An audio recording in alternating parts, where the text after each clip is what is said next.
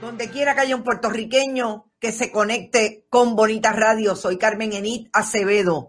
Y hoy estamos en un programa súper especial porque vamos a hablar de la Universidad de Puerto Rico. Vamos a hablar del intento de la Junta de Gobierno, de la Administración Ricardo Rosselló Nevares, Wanda Vázquez Garcet, de quedarse con unos poquitos de millones de los retirados y pensionados de la Universidad de Puerto Rico. Antes, voy a decir las palabras mágicas, compartan, compartan, compartan. Recuerden que estamos haciendo este proyecto uno viral y que siempre que compartimos nos apoyan en ese proceso hacia lograrlo.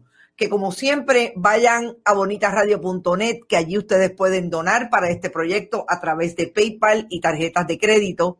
También puede hacerlo en Fundación Periodismo 21, la herramienta de ATH móvil en el área de negocios y cheques o giros postales a nombre de Fundación Periodismo Siglo XXI, PMB 284, PO Box 19400, San Juan, Puerto Rico 00919-4000. ¿Por qué yo me empeño hoy en hablar de la Universidad de Puerto Rico? Porque me parece que precisamente a 26, 27 días de las elecciones del 3 de noviembre, una de las preocupaciones más grandes que debería tener el país es cómo queda la Universidad de Puerto Rico después, después de tantos intentos, no solamente de desbancarla en términos presupuestarios con una Junta de Control Fiscal, sino un gobierno que parecería que está muy del lado de las propuestas de la Junta de Control Fiscal cuando habla de lo que debe hacerse en la universidad para manejar todo lo que tenga que ver con el presupuesto y el alegado déficit y los problemas que tiene presupuestario la Universidad de Puerto Rico.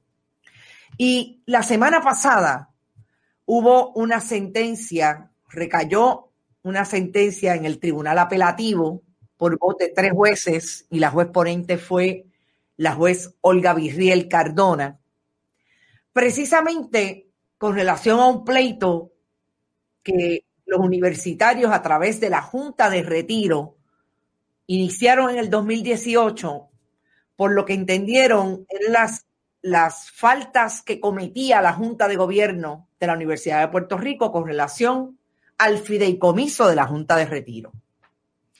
Y nosotros acá hicimos un análisis el lunes, ayer, un poco general, estableciendo que queríamos entrevistar a por lo menos dos personas que tienen que ver de primera mano con este pleito, que como les digo, el próximo mes de noviembre cumple dos años. Los jueces del apelativo, entre ellos la juez eh, Cardona, Rodríguez Casillas, Roberto Rodríguez Casillas y la, la juez Laura Ivette Ortiz Flores, emitieron esta sentencia y le dieron lo que yo entiendo es un gran respiro estableciendo que en efecto lo que argumentaba la Junta de Retiro desde el 2018 tenían razón en términos de la irresponsabilidad por un lado o por lo menos la falta de fiducia, esa responsabilidad de fiducia que tiene la Junta de Síndicos de la universidad para con ese retiro, pues no cumplieron con tal y los sacó, los retiró de esa eh, responsabilidad fiduciaria que tuviera, que tendría la Junta de Síndicos.